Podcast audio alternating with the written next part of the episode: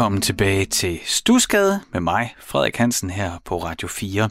Det er anden time af programmet, og det betyder jo, at jeg får en gæst hernede i kælderen. Det gør jeg så ikke, fordi at, øh, ja, jeg er stadigvæk øh, under sådan nogle corona-omstændigheder, der gør, at jeg må udvise øh, ja, en særlig forsigtighed. Ikke på grund af mig, men på grund af folk, der er tæt på mig. Sådan er det. Så jeg kan ikke rigtig have gæster nede i mit kælderstudie. Til gengæld, så kan jeg jo ringe her fra studiet ud i det ganske danske land, og det gør jeg i aften, hvor jeg ringer til Johannes Gammelby. Han er mand, der var startet Iron Bones, og er lige nu i gang med en ny plade, der snart kommer med, eller en EP, med sit projekt The Malpractice, som også er fedt. Så er han også en del af Beta Satan.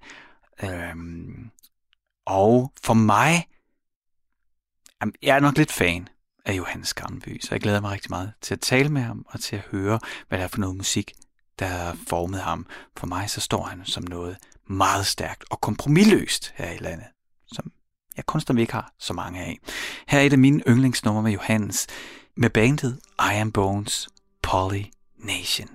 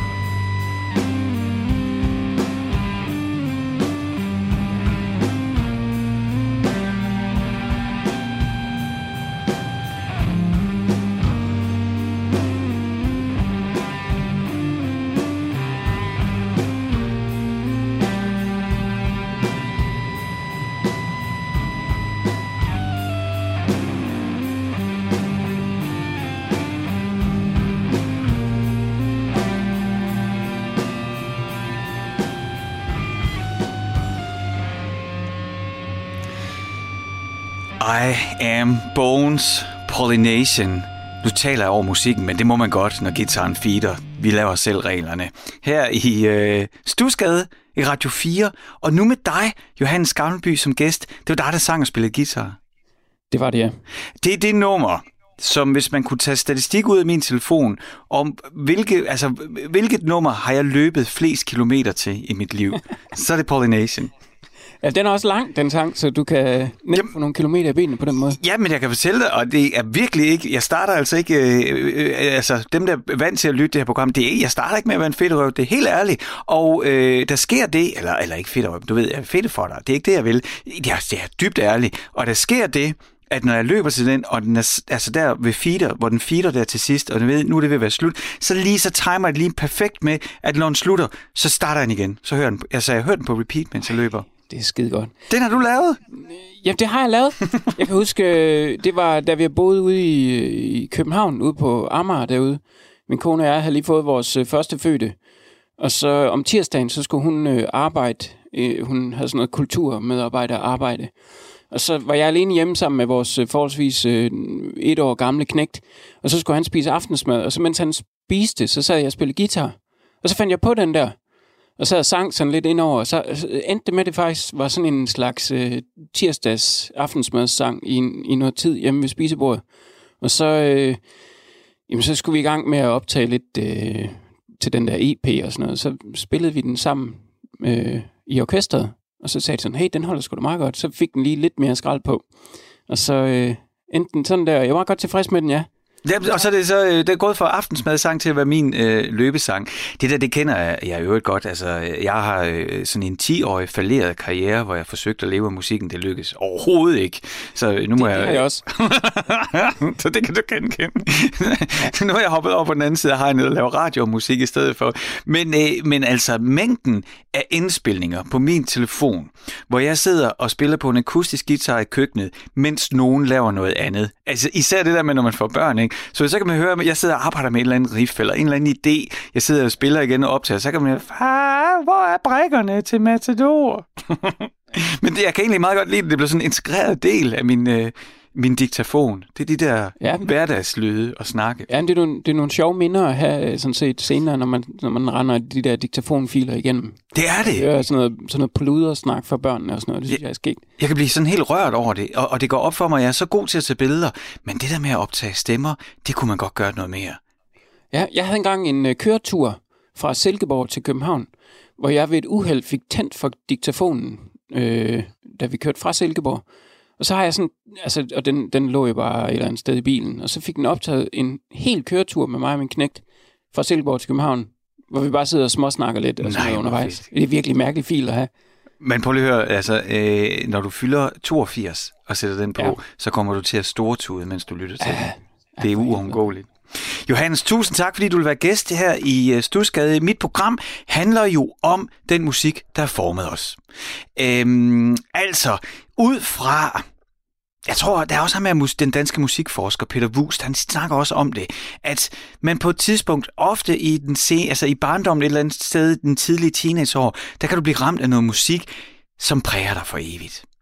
Altså, som rammer dig lige på det rigtige sted, man vil sige, alle synapserne i hjernen står jo også åbne og modtagelige og modellerbare lige der. Ikke? Og så, så, så rammer musikken, må jeg sige for min eget tilfælde, jeg kan stadigvæk blive begejstret over ny musik, men jeg kan ikke genskabe en begejstring, som da jeg var 13-14 år. Og for eksempel Faith No More udkom med deres andet album Epic, og jeg hentede det i Teen, hvad hedder den, Teen Shop i Horsens, og, og lå på min seng og kiggede op og drømte mig væk i loftet, mens jeg bare hørte den på min Ghetto Blaster på repeat. Altså den der, det har formet mig for evigt, det der album. Ja, fantastisk. Ja. Altså, og, altså du mener den der The Real Thing? Ja, The Real Thing, det er det, den hedder, hvor Epic er på. Tak, tak, tak, tak, tak. Det er selvfølgelig, ja, det, det, det, det, er flot, når man sidder her og siger det mest vigtige, så kan man ikke navn på sit eget barn. Men det er jo lige nøjagtigt The Real Thing, det første album, hvor Mike Patton han er med. Ja, for satan. Åh, oh, han er vild. Men det skal vi snakke om senere, Johannes. Fordi jeg vil gerne øh, bede dig om først at, at tage mig og lytterne i hånden, og så jamen, den uh, hoppe tidsmaskinen, tage tilbage til dit uh, barndomshjem og fortæl, hvordan så det ud, og mm, ikke mindst, hvordan lød der? Jamen, altså, jeg øh, var øh, ung i Vestjylland, i en by, der hedder Varde, over nord for Esbjerg. Og øh, det er sådan en, øh, en, hvad skal vi sige, middelstor sådan oplandsby til, til Esbjerg, øh, hvor der ikke sådan var helt så meget øh, kultur for nogen, der måske var lidt øh, ude til en side. Men jeg synes, da mine venner og jeg, vi sådan fik lavet sådan nogle, sådan nogle hvad det, sociale bånd over musik, som var sådan lidt øh, mere subversiv og ud til en side. Øhm, altså, og jeg, jeg havde egentlig en nogle altså rimelig ordinære musik, hvad hedder sådan nogle oplevelser og præferencer, indtil jeg blev sådan 13-14 år, hvor øh, min forældres øh, skilsmisse sådan begyndte at ulme, og det hele begyndte sådan at koge øh, hormonelt, og mm men jeg, jeg kunne slet ikke finde ud af ting og sådan noget. Så, altså, Johannes, jeg stopper. Hvad betyder, hvad betyder det, når du siger, at deres skilsmisse begyndte at ulme? Nå, men det var sådan en optræk til, til at øh, det lå sådan et par år i fremtiden for det tidspunkt. Ah, altså de, de var ikke blevet skilt på det tidspunkt, men der var uro? Nej, nej, nej. Det, det, ja, det, var, ja, det er bare så, jeg lige forstår ja, det. Ja, præcis. Okay. Det, og så musik, det blev sådan en slags øh, dyne, jeg kunne sådan øh, lægge mig ind under. Ja. Og, og drømme mig væk i, i, i, i sådan... Øh, i fred og ro og mag, og det var sådan min helt egen ting, og der var ikke rigtig nogen, der blandede sig, fordi det var noget forfærdeligt larm, det jeg godt kunne lide. Hvordan kan det være, tror du? Altså, var det, for, var det ret tidligt, du godt... Altså, jeg, jeg sidder jo her, det ved lytterne ikke, men jeg sidder jo og kigger på det musik, du har valgt, vi skal lytte til. Og det, øh, det altså, det, der synes, altså, med min egen lille lommefrøjt her, så synes jeg jo godt, jeg kan se nogle, nogle mønstre i forhold til den musik, du laver. Men det kommer vi til. Øh, hvordan kan det være, du, altså, hvornår, hvor, hvor tror du, den her fascination af, at det støjer lidt, hvor kommer den fra? Hvis du kigger til endnu går længere tilbage i årene. Altså, jeg, jeg tror egentlig, det kommer ud af, at, at jeg voksede op i et hjem, der var meget sådan ordentligt, og min far var sådan en erhvervsmand, og øh, min mor var sådan øh, hjemmegående lærerinde, altså hun havde været lærer i nogle år, og så, øh, altså det hele, det var meget sådan ordentligt, og, høfligt og facade ud af til, og så indad til, der krakkelerede det hele. Og så alt, jeg, altså jeg, jeg har sådan, altså når jeg skal lave sådan noget freudiansk øh, øh, analyse på mit eget liv, så tænker jeg tit, at, at, at den aggression, jeg foretrækker og foretrækker, kommer ud af sådan noget frustration og sådan en, en form for øh, udbrud Altså identitetsdannelse, at det er sådan, jeg har kraftet mig også, og jeg er sådan her, og sådan er det bare at stampe jorden. Og at, at man gennem... Altså det er ikke nødvendigvis, fordi det støjer. Jeg kan bare godt... Jeg kan lide alle mulige ting, men altså meget af det, jeg godt kan lide, larmer og besværligt. Og jeg tror, det handler meget om sådan en, en identitetsdannelse, hvor man sådan vristede sig fri af et eller andet og blev noget andet, og så, som du selv sagde øh, i forlængelse af Peter Wust, jeg kan huske, at jeg havde engang en øh, undervisning, eller hvad hedder det, sådan nogle timer med ham på universitetet i Aarhus. Altså, jeg tror, i de der formative år, hvor man får... Øh, altså, der, man, man, man træder i karakter. Og hvis man gør det på en eller anden bestemt måde, så sidder det sådan lidt med i en resten af, af livet. Og det var i hvert fald det, der skete for mig, tror jeg. Mm. Hvis du sådan tænker helt tilbage til der, øh, hvor du begynder at, at, som barn, og, altså fordi det kan jeg gænge, altså mine forældre, det siger jo, det, det, det er ikke det, jeg hører dig sige, nu, nu, nu, deler jeg, nu deler du, så deler jeg også. Altså mine forældre, de råbte og skreg af hinanden, og jeg var ene barn, så jeg havde jo ikke nogen steder, hvor jeg kunne søge hen. Så jeg har jo øh, også nogle gode barndomsminder, men jeg har også mange barndomsminder om at være utrolig ensom og stærkt frustreret over, at det eneste rigtige holdepunkt, man har i livet, ens forældre, ikke? Altså, det er jo fuldstændig lige meget, hvor i, i verden er, men bare de er der, at de hele tiden var i konstant, altså konstant på randen af opløsning. Og, altså, og, og de var be, altså, de, nu er min mor døde ikke, men de var sæt vilde begge to. Altså, de kunne skrige og råbe uden filter og uden hensyn til, at der var en otteårig, der lå og, og flævede i, i sengen, fordi at øh, verden brød sammen. Så det kan jeg jo på alle måder genkende, så derfor så tænker jeg, det bliver jeg også nødt til lige at dele. Er, er det sådan, når, og det der med at dæmpe, eller det der med en dyne af musik, hvad, hvad, er, hvis du, hvad er det første, hvor langt kan du komme tilbage i minder af, af musik, du tænkte, det her, det, det larmer, det støjer på den rigtige måde? Um, jeg tror, det har nok været Faith No More's, den der The Real Thing-plade, som ja, ja. udkom i, jeg ved sgu ikke, 92. Ja, Nej, det kan ikke passe. 90 måske? 90 eller 91 må det være, ja. Ja. Um, altså, jeg kan huske, jeg, jeg, jeg sad og læste Sten og Stoffer inde på mit værelse, og jeg, jeg kunne godt lide den der Epic, som har været på øhm, MTV. Ja, nemlig. og jeg, jeg kan godt lide den der klaverslutning, der var på. Den sad jeg altid glædet mig til. Øhm, og det er sådan noget musik, jeg aldrig hørt sådan noget før, med, med nogen, der råbte og skreg ind over sådan noget hip-hop-rytmik, øh, som jeg egentlig også godt kunne lide på det tidspunkt. I, jeg kunne huske, jeg var helt vild med Cotton Move. Kan du huske dem? Ja, ja, ja. Øhm, og, og, og, og det er ligesom om, så, så kom øh, Fate No More og lavede sådan en eller anden øh, bastard, øh, avantgarde, øh, smadret udgave af sådan noget Cotton Move. Og det synes jeg bare var en vild god kombi. Altså det var sådan helt, det var noget jeg ikke, øh, det var helt frisk og helt nyt for mig. Og det strøg direkte ind i min øh, reptilhjerne. Jeg kan, huske, jeg, jeg, kan huske, jeg kan lige så tydeligt huske, at jeg sad med sådan en sten og stofferblad, og sad og, og grinede lidt af de der øh, vidigheder, der var i det. Og så kan jeg huske, at jeg sådan lagde det ned på mit øh, skrivebord, og så kigger jeg sådan ud i luften og tænkte, det æder med med fucked up, det her musik her. nogle, altså, jeg tænkte sådan, hvad fanden er det egentlig for noget? Og sådan, jeg, har haft, jeg har haft sådan en stribe af sådan nogle oplevelser i mit liv, og, og sådan, jeg tænker på, hvad, hvad, hvad, hvorfor kan du lide det her, mand? Hvad fanden er der, der galt med dig? Altså, øh, så det, det, det har nok været i sådan noget 89 eller andet, kan jeg forestille mig. Ja, Gud, ja, jeg, jeg mener altså, den kom i 89. Den kommer i 89, du er fuldstændig ret, fordi jeg tror nemlig, de har sådan en debut med en anden sanger, der allerede kommer sådan noget 86-87, hvor der var sådan et, et hit, We care a lot about the et eller andet. Det var første, det, det, var, det var første gang, jeg snuste til men så kom det der epic nummer, nemlig på MTV, og jeg var også bare, Nå! Øh, det er også den, øh, hvor der er sådan en cover af Warpigs på, tror jeg også, ikke? Black ja, Sabbath. Ja, nej, det skulle jeg også forholde mig til, fordi det var også et eller andet sted for øh, 12-13-årige øre. Øh, pænt fucked up, synes jeg, dengang. Ja, det er det virkelig. Hele det lange nummer, det. Men jeg synes, det er sjovt, at, du, at, at det er sten og stoffer, du læser, fordi hvad, hvad, hvad er der hedder Bill Waterston, eller sådan noget i den stil. Han var jo en kæmpe anarkist. Altså, han lavede jo dengang oprør i tegneserieverdenen. Det er sådan en anden historie. Men, men altså, både Faith No More, de kommer ind og rusker ved konventionerne, men det gjorde sten og stoffer altså også ved øh, tegneseriekonventionerne. Jamen, det kan godt være, der er sådan en, øh, en rød tråd der. Du har i hvert fald siddet i, som barn i et krydsfelt af, af oprør lige der. Jamen, jeg, jeg, jeg, synes egentlig, altså, jeg synes egentlig ikke, jeg går og tænker så meget over øh, de der år. Altså, det er i hvert fald langt siden, jeg har gjort det. Det er meget sjovt lige at genbesøge det nu her. Men altså, jeg, jeg, jeg føler virkelig, at det har været sådan en eller anden form for øh, altså, træden i egen karakter. Altså man finder ud af, hvem man er, og det, og det er tydeligvis i opposition til sådan de gældende mønstre og systemer, øh, fordi man, man synes, det er dysfunktionelt eller et eller andet. Så vrister man sig fri af det, måske gennem musik eller gennem kunst og kultur ja. øh, på den måde. Ja. Hvis vi skulle høre, hvis du skulle vælge et stykke musik, vi skal lytte til nu, som på en eller anden måde kan indkapsle den følelse, hvad skal vi så lytte til? Jamen, så synes jeg, at Faith No More var et uh, meget godt bud. Ja. Øh, der er egentlig, altså jeg kan særlig godt lide den plade, der hedder Angel Dust, øh, de lavede, som kom efter The Real Thing.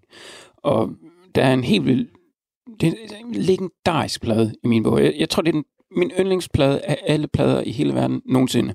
Og der er ingen af mine venner, der deler den følelse med mig. Øh, de siger alle sammen, at det er sådan noget Red Hot Chili Peppers-agtigt. Nej, det er det bare slet ikke. Nej, det er det overhovedet ikke. Det er det bare slet ikke. Fuldstændig opera, øh, avantgarde, smadrer speed metal. Og, og det lyder frygteligt, men det er en fantastisk plade. Og så, jeg, jeg tror, vi skal prøve at høre den sang, der hedder Smaller and Smaller. Jeg tror, det er femmeren. Øhm, jeg kan bare huske, at du, du, du skrev i e-mailen, at jeg skulle prøve at tænke lidt over, hvilke numre, øh, øh, der sådan ville øh, være repræsentative for ens øh, musikalske opvækst. Jeg kan tydeligt huske, at det var sådan en, en page-turner for mig, den sang, og faktisk hele den plade.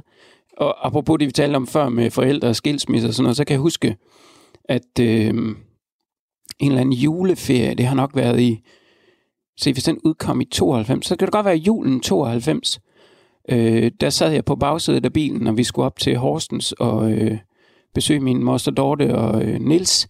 Må jeg bare helt kort, Johannes, sige, julen 92 i Horsens, der sad jeg øh, og fik min første elektriske guitar.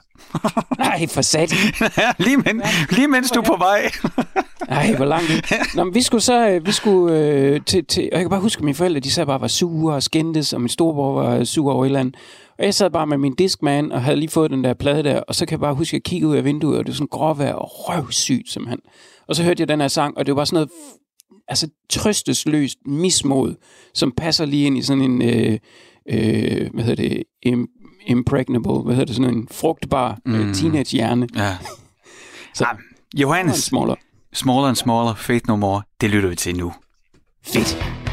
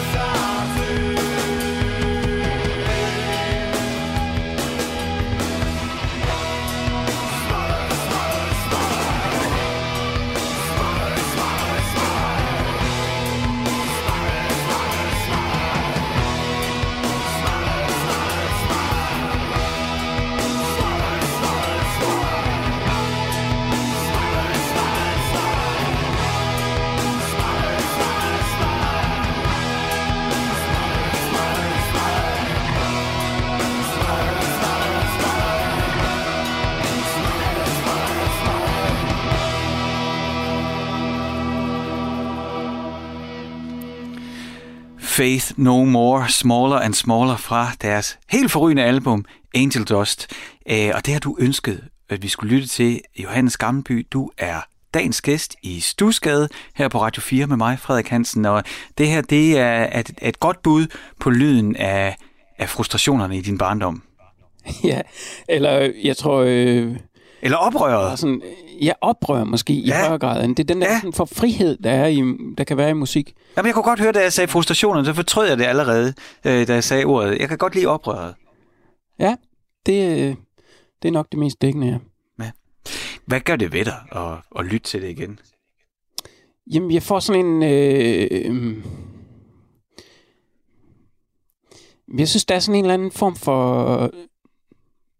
Der er sådan en ligesom, ja, forleden dag så på YouTube, så, fordi det var 11. marts, så kom jeg til at sidde og se på de der øh, sådan nogle katastrofevideoer fra Japan af den her tsunami, ja. der skyllede ind i, for nogle øh, år siden derovre. Øhm, jeg synes, jeg oplever ikke, altså den der sang, og mange af sangene på den der plade, og egentlig også mange af sangene fra min barndom, som det der med sådan en bølge, der bare bliver ved med at simpelthen skylle ind over en. At det er sådan en, det er overvældende på en eller anden måde.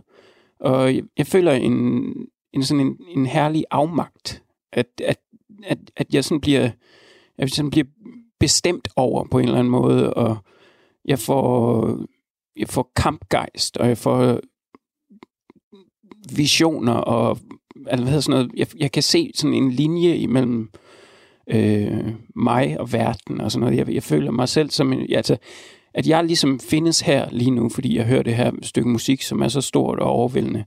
Øh, og jeg, jeg, jeg synes især, altså nu ved jeg ikke, øh, om lytterne har øh, en eller anden form for øh, musikalsk øh, forståelse, men altså, jeg synes, det der meget er i den der sang lige, det er den her sådan kværnende, dronende, næsten monotone høvlen af, og så i forskellige øh, dynamiske øh, ryg øh, overbeviser det mig bare på en eller anden måde om et eller andet, og det synes jeg bare er fantastisk. Og så, altså, sangeren Mike Patton, det, det er så, jeg, jeg har altid sådan en idé om, at, at uh, første gang han er med, det er på albumet uh, Real Thing, ikke? som jeg fik kaldt Epic tidligere, men det, det er første gang han er med, og der er han virkelig ung, og har sikkert skulle lige finde sin plads i bandet, der allerede eksisterede. Altså, her manifesterer han sig. Og hvis der er noget, jeg synes, Mike Patton, han er, altså, han er jo en æstetiker i grimhed. Ja, meget det, enig. Det er helt vildt. Altså, hvad, altså for det første, hvad han, hvad han kan kringe ud af sig selv, men, men han kan gøre altså, øh, han havde det der Tomahawk-projekt på et tidspunkt, og der rettede ind en fyr, der hed Thomas, som sagde, jamen jeg ved ikke, jeg har overset mit pumpehus eller sådan noget. Han, han var helt dybt frustreret, fordi jeg kan ikke forstå, hvorfor Mike Patton vil torturere mig sådan. Og jeg forstår godt, hvad han mener. Altså, han åbner altså nogle forfærdelige døre, men han kan jo. Jamen, det er simpelthen... Øh, en gang, når han øh, er gået bort om 50 år eller eller andet, så tror jeg, han vil stå tilbage som øh, sådan postmoderne orakel ja. for øh, der sådan profetisk øh, indvarslet øh, The End Times. Ja, som sådan, der er et eller andet fantastisk og øh, næsten overmenneskeligt ved ham. Jeg er stor, stor fan. Ja, og, og du... De ting, han laver, er helt genialt. Ja, og, og nu siger du, du, du ved ikke, hvor lytterne er sådan på det musikalske kompas, og, og det, altså, det er jo, vi sender jo landstækkende radio lige nu, så det vil sige, det er jo alle, der lytter med. Og, og det, det er jo ikke alle, der har øh, fået muligheden. Altså, blevet optaget i hånden, eller selv fundet ind i det æstetiske lækre i grim musik, eller så grim i anførselstegn. Ikke? Og så, kan, så, så, altså, så må man jo bare sige, at jeg kan godt finde musik, Mike Patton han har lavet, som jeg tror, de fleste vil sige, det er da noget lort. Altså, hvis, altså fordi hvis man ikke lige ved, hvad der er for nogle håndtag, man skal tage fat i, eller hvad man skal lytte til. Altså lidt, lidt som det der med, at, at nu min datter på 11, ikke? nu sagde hun i går, og jeg tror godt, jeg vil være med til, at vi skal have sushi. Vi skal ned til hendes oldemor, som vil have sushi. Ikke? Men nu, nu, nu, nu er hun ved at være det, hun gerne prøve det. Men, men jeg har altid set det der, uh, sushi er jo super mainstream, men alligevel for mange børn. En acquired taste. Der er et eller andet man skal forholde sig til. Man bliver nødt til hmm, at gå fra øh, frikadeller til, nå okay, ja, sådan på den måde. Og, og, og, og så på samme måde har det også med nogle af de her Mike Patton, de ting, Mike Patton laver. Man bliver nødt til at have en eller anden form for kontekst og historie, og ikke nogen håndtag, noget man kan holde fast i, eller noget, der holder fast i en, når man kaster sig ud i det. Er jeg helt gal på den? Altså, jeg har lidt en anden... Øh, altså, jeg kan forstå, hvad du mener. Og jeg synes egentlig også, jeg er enig, men jeg, jeg tænker egentlig også... Øh, jeg tror, jeg oplever det sådan, at at jeg ser det som sådan en form for... Øhm, mm, hvad er det sådan, bare sådan et eller andet fysisk øh, præstation, Mm. øh, som egentlig, som jeg kan sige ja eller nej til. Ah. At det er, det er, det er ligesom om det, det, altså man ser en skulptur eller et eller andet, og så siger man, den er pæn, eller den siger mig noget, eller den siger mig ikke noget.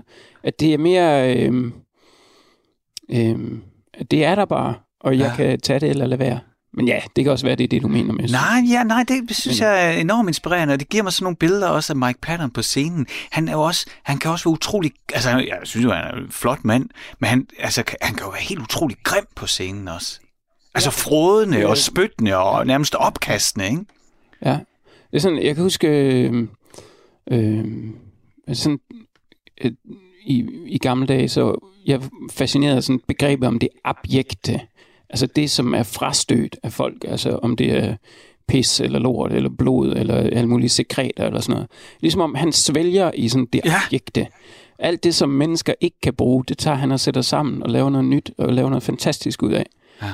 Øh, meget inspirerende. Fantastisk øh, karakter på alle måder. Ja, så, Lige så, lavet øh, en ny temasang til den der, de der skildpadder, hvad de hedder, Ninja Turtles. er det rigtigt? Nå, det vidste jeg ikke.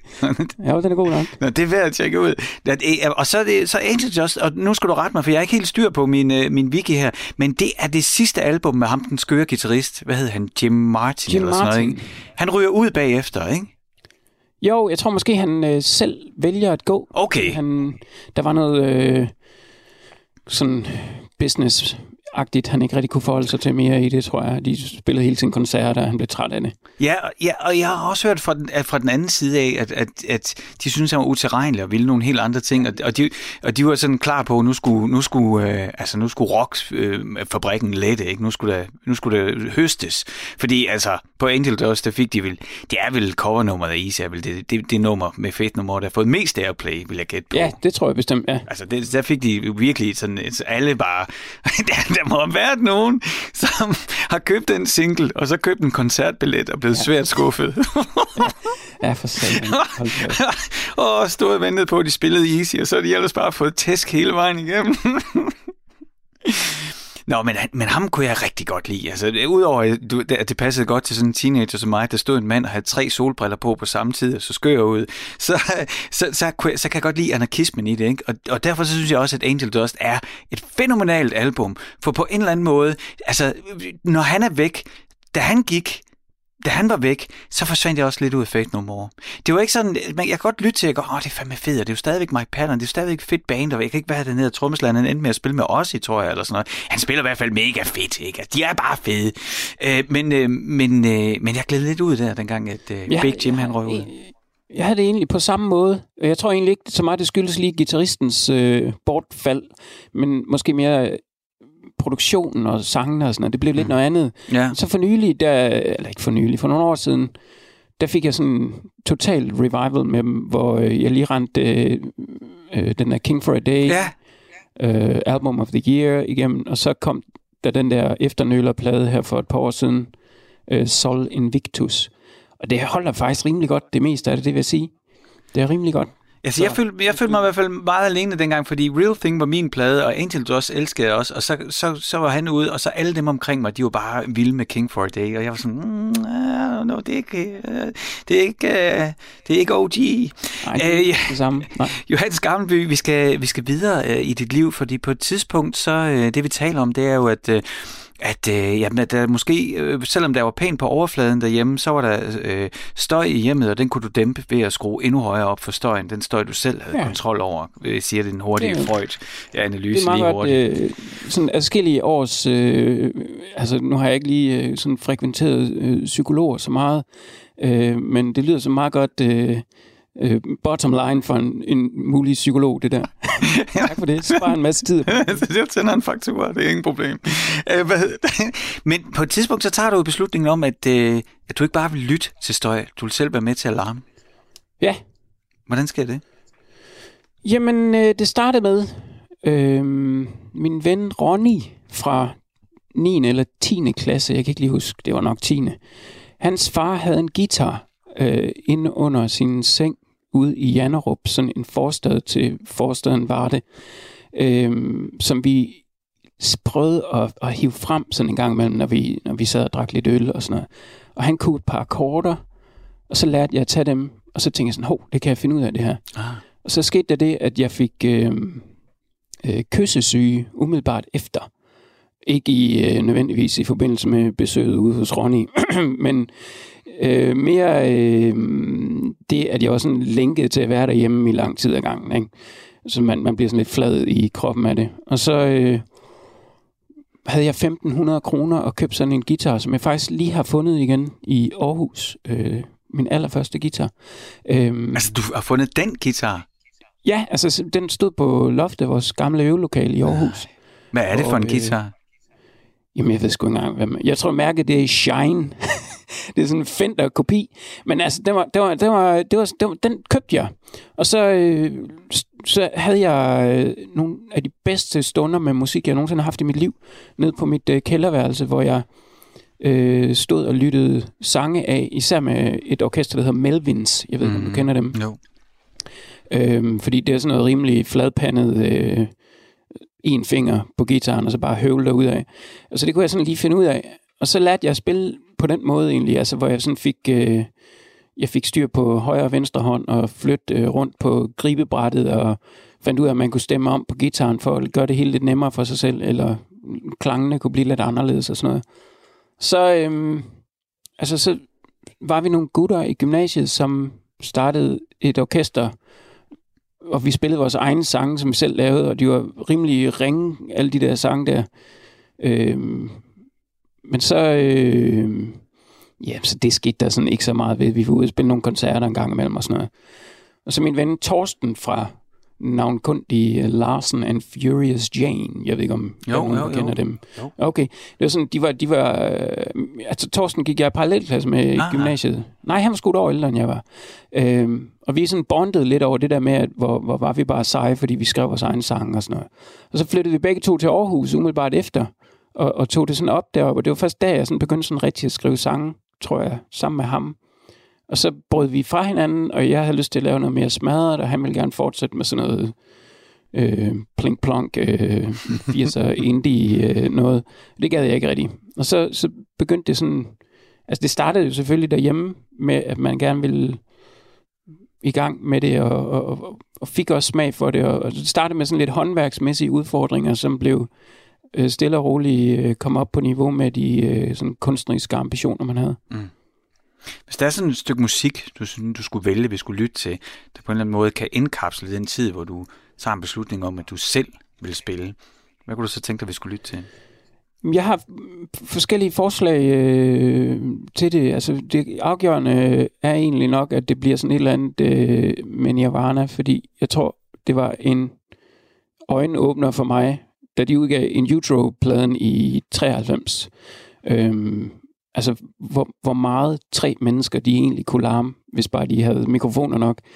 Altså, det, de, jeg synes stadigvæk, den er fantastisk, den plade In Utro. Der er nogle... Øh, jeg kan ikke rigtig arbejde med den der Penny Royal sang, synes jeg er sådan lidt irriterende, og der er sådan nogle andre små ting, men, mm. men, men overordnet set, så synes jeg, der er nogle vidunderlige numre på, og øh, toeren, den der hedder Scentless Apprentice, har jeg altid godt kunne lide. Den, øh, øh den, den, den vil jeg så spille. Inden det, så vil jeg sige, at det, jeg synes, det er et pragtfuldt valg, ikke? fordi altså, det var jo virkelig Altså nu snakker vi lige om Angel Dust, og øh, med, med en blød udgave af Easy på, og, og, og så er der altså kontrasten til, og det hele den flok af teenager over hele den her planet, der ventede på opfølgeren til Nevermind, og så fik de sådan en plade, som ingen kunne forstå. ja, men altså... altså jeg, det er så kompromilløst. Jamen, det er virkelig kompromilløst, men det er også bare, det er bare fedt, mand. Hvor er det bare fedt, at der er nogen, der bare... Øh, altså, jeg, altså, for det første, så prøv lige at tænke på en hel generation af unge mennesker. Måske, hvad er det, 500 millioner mennesker verden over, eller sådan noget, der lytter til den slags musik. Og det kommer bare ikke til at ske igen. Og jeg er ikke, fordi jeg skal være sådan en gammel mand, og alt muligt andet musik er også fint nu.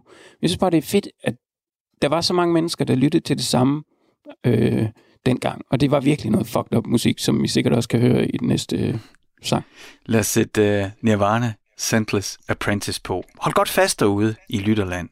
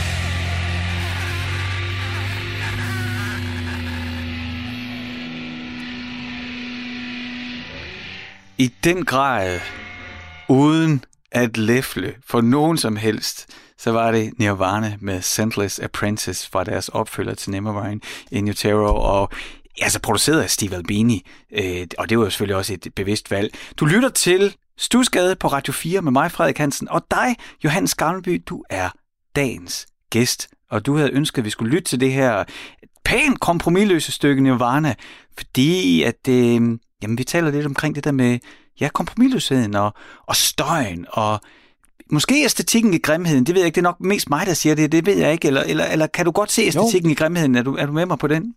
Jo, jo, det kan jeg helt sikkert. Altså, men jeg synes bare, altså, øh, øh, med, altså, skønhed i grimhed. Ja, okay. Ja. Altså, det, nu, det er bare fordi, jeg har sådan en kæphest med det der med, øh, det er ikke fordi, jeg skal være en botnakke. Jo, det må du gerne. Altså, okay. Det var, jeg, jeg, jeg tænker bare, folk de bruger det der ord æstetisk, som ligesom hvis de bruger ordet smukt, men æstetisk betyder vel egentlig bare, at det har en eller anden form af en eller anden art, og man kan formgive noget ud, med, ud fra en æstetik, og, og man gør det til et eller andet sanseobjekt på en eller anden måde. Og jeg synes bare, altså, det, det, det, jeg, jeg tænker bare, altså hvis man skal snakke om noget, så kan man snakke om dets æstetik, og den er fandme godt nok overvældende og sublim i sådan en øh, overvældende forstand. Altså det er ligesom det, vi snakker om før med det der med, at det er ligesom om, der kommer sådan en, en, en, noget, der bare bliver ved med at presse en op imod en eller anden væg. Og det stopper bare ikke. Og det er en ting, jeg, altså nu med den der Fate No More sang, vi hørte før, og så den her, det jeg synes, der er sådan er det gennemgående i det, det er, at det næsten er altså, det er to-tre toner, eller sådan noget, det er bygget op om, altså sådan grundtoner. Det er meget monoton at høre på en tone i fire minutter. Det begynder at ske et eller andet sådan fænomenologisk, hvor ens hjerne, den begynder at, at, at, at glide ud og lidt længere over i nogle andre øh, baner, end, end hvis, man, hvis man ved, der kommer et omkvæd efter øh, 34 sekunder. Altså, når, den her kværnen løs i det samme, øh, hvad end det er, om det er rytme, eller tone, eller råben og skrin, det synes jeg, der er et eller andet øh, frigørende i, som øh, behager mig. Johannes, øh, jeg har en far, som ryger has hver dag, men jeg har aldrig selv kommet i gang med at bruge nogle stoffer. Men jeg er stadigvæk ekstremt nysgerrig. Også i en alder af 45, så er jeg nysgerrig på, hvad er det, hvad er det, det kan fremhæve, eller hvad er det, der er? Altså, musikken kan jo noget psykedelisk med hjernen. Og det, du, når du nu siger de ting, du siger nu, så kommer jeg til at tænke på, at en af mine sådan virkelig, virkelig yndlingsplader, det er den allerførste Queens of Stone Age-plade, som er sådan en, en, en sjov debutplade, hvor han jo i virkeligheden spiller det meste selv, Josh Homme. Er det det blå? Nej, det er Rated R. Den er også fed. Men, men der er en... Altså, øh, altså det, Rated R, der er i hvert fald en blå og en rød udgave af Rated R, så jeg tænker, den, den har mega gode sange på. Den har faktisk også noget, der er lignende. Øh, den, I, I Think I Lost My Headache, tror jeg, den hedder, den er til sidst. Men, men på den, debuten, der er der en, der hedder You Can't Quit Me Baby, og det er et langt nummer. Men bassen, den siger boom, boom, boom, boom, boom, boom, bidi, boom, boom, bi, boo, og det gør den bare hele tiden. Og så flytter det sig en lille bitte smule rundt, men det er egentlig ikke, der er ikke nogen på den måde sangkonstruktioner, take us to the chorus. Det er bare, du ved, det er sådan en spiral, der arbejder og gnaver sig indad, og så gør de det, som jeg elsker. Fordi ja, den her bass har spillet boom, boom, bi, bi, bi, bi, hele tiden, men til sidst, så lige pludselig giver den slip, og så flytter ja. den sig, og så går den med på de to akkordskifter er. Og jeg siger dig, hver gang det sker, jeg bliver skudt af på en stjernerejse. Ja, det er fedt. Jamen, fantastisk. Jeg tror, det er... Altså, jeg, jeg ved sgu ikke, hvad det er. Altså, der må være et eller andet sådan stamme øh, agtig inde i ens øh, underbevidsthed, der, der, der sådan... Øh, grunden til, at man, man foretrækker sådan noget, at, at det må være sådan et eller andet urmenneskeligt inde i en, ja. som, øh, som det appellerer til, det den her kværnen løs i det samme, og det samme, og det samme. Og det, sådan, der, der er nogen, der vil sige, hey, det er kedeligt, det er bare det samme hele tiden. Men jeg vil sige, hey, det er mega fedt, det er bare det samme hele øh, at, at, at, altså, ja jeg, jeg ved ikke, hvad det er. Der må være en eller anden øh, Jamen, jeg ved, forsker, jeg... der, der kan snakke lidt om det. Kan du ja. ham med Peter Wust? Vi, jeg må have ham med, og så spørge, hvorfor er vi nogen, der elsker, når det droner? Johannes Gammelby, altså jeg ved ikke, hvad der er sket, men øh, som du ved, tiden er relativ, og den er i den grad fløjet. Vi har rent faktisk kun et minut til, du kan introducere det sidste stykke musik, vi skal lytte til. Det er noget, du har valgt. Jeg har bedt dig om at vælge et stykke musik, du synes, vi skal, skal lytte lidt mere til. Så jeg vil, først nu, så vil jeg sige, tusind tak, fordi du tog dig tid til at være med det kunne vi, øh, vi kan jo sagtens lave kapitel 2 eller kapitel 3. Det synes jeg, vi skal yes, have. Det gør det. det. Hvis du er med på det, så synes jeg, vi skal lave en åben aftale omkring det. Og så har du sådan, øh, så, så har du øh, lige, ja, faktisk under et minut nu, til at ligesom introducere, hvad er det, vi skal lytte til her. Hvad vil du sige farvel med? Jamen altså, i forlængelse af det her, vi lige har talt om med øh, Kværnen Løs i det samme, så er der et dansk band, der hedder Silo, som ja. er cirka verdens måske bedste band. Og nogle, jeg, jeg tror, de har solgt måske 100 plader i Danmark og 500 i udlandet, eller, eller andet. Ikke en kæft, ja. der kender det, tror jeg. Det er mega fedt, og jeg vil ønske, at øh, flere folk fik øh, glæde ved det. Det er sådan noget lidt, lidt øh, sådan elektronisk musik spillet på øh, rock setup, og så mm. er det bare hypnotisk og kværnende og vidunderligt. Jamen, så bliver det uh, Silo og uh, Prime Movers, der lukker yeah. vores snak af. Johannes Gavnby, tusind tak, fordi du var med i Stusgade. Det var simpelthen en fornøjelse at have dig med. Nej, det var en stor fornøjelse, simpelthen, for mig i hvert fald. Så jeg vil sige tusind tak for muligheden. Selv tak.